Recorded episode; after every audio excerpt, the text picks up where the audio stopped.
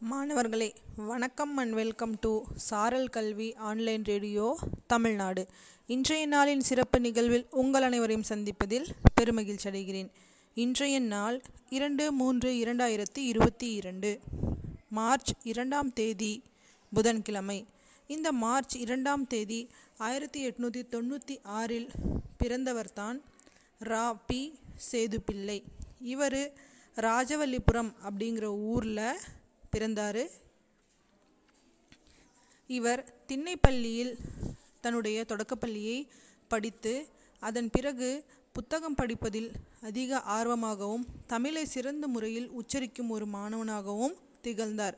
இவர் பார்த்திங்கன்னா அவருடைய நல்லொழுக்கத்திற்கு பரிசாக ஏழாம் வகுப்பில் திருக்குறளை பரிசாக வாங்குறாரு.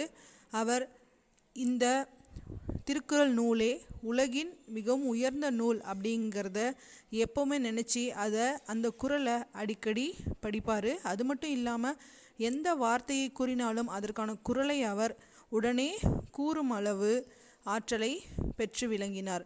இந்த சேதுப்பிள்ளை பின்னாளில் பச்சையப்ப கல்லூரியில் தமிழ் பேராசிரியராகவும் பணியாற்றியவர். மூன்று முறை நகர்மன்ற உறுப்பினராகவும் தேர்ந்தெடுக்கப்பட்டவர். இவர் ஊர் தெருக்களில் தமிழ் பெயர்கள் சிதைந்து பொருள் தெரியாத பெயர்களாக மாறிவிட்டது அப்படின்னு சொல்லி அதை ஒரு ஆராய்ச்சி மாதிரி செஞ்சு தெருக்களுக்கு தமிழ் பெயரை சூட்டுறாரு. இந்தியா விடுதலை பெற்ற பிறகு தமிழ் வளர்ச்சி கழகம் என்ற அமைப்பை அந்நாளைய கல்வி அமைச்சர் அவினாசிலிங்கம் என்பவரால் நிறுவப்பட்டு இதன் மூலம் பரிசை முதன் முதலாக ஊரும் பேரும் என்ற ஆராய்ச்சி நூலுக்காக சேதுப்பிள்ளை வாங்குறாரு. தமிழின்பம் என்ற இவரது நூலே இந்திய விடுதலை பெற்ற பிறகு வந்த தமிழ் நூல்களில் மிகச் சிறப்பு வாய்ந்த நூல் என்ற பெயரையும் பரிசையும் பெறுகிறது. இந்த சேதுப்பிள்ளையின் இனிய தகவல்களோடு உங்களிடமிருந்து விடைபெறுவது பொம்மாள்ளி அரசு மேல்நிலைப்பள்ளி கணித ஆசிரியை ஏ. ஷர்மிளா பேகம் தருமபுரி மாவட்டம். நன்றி மாணவர்களே.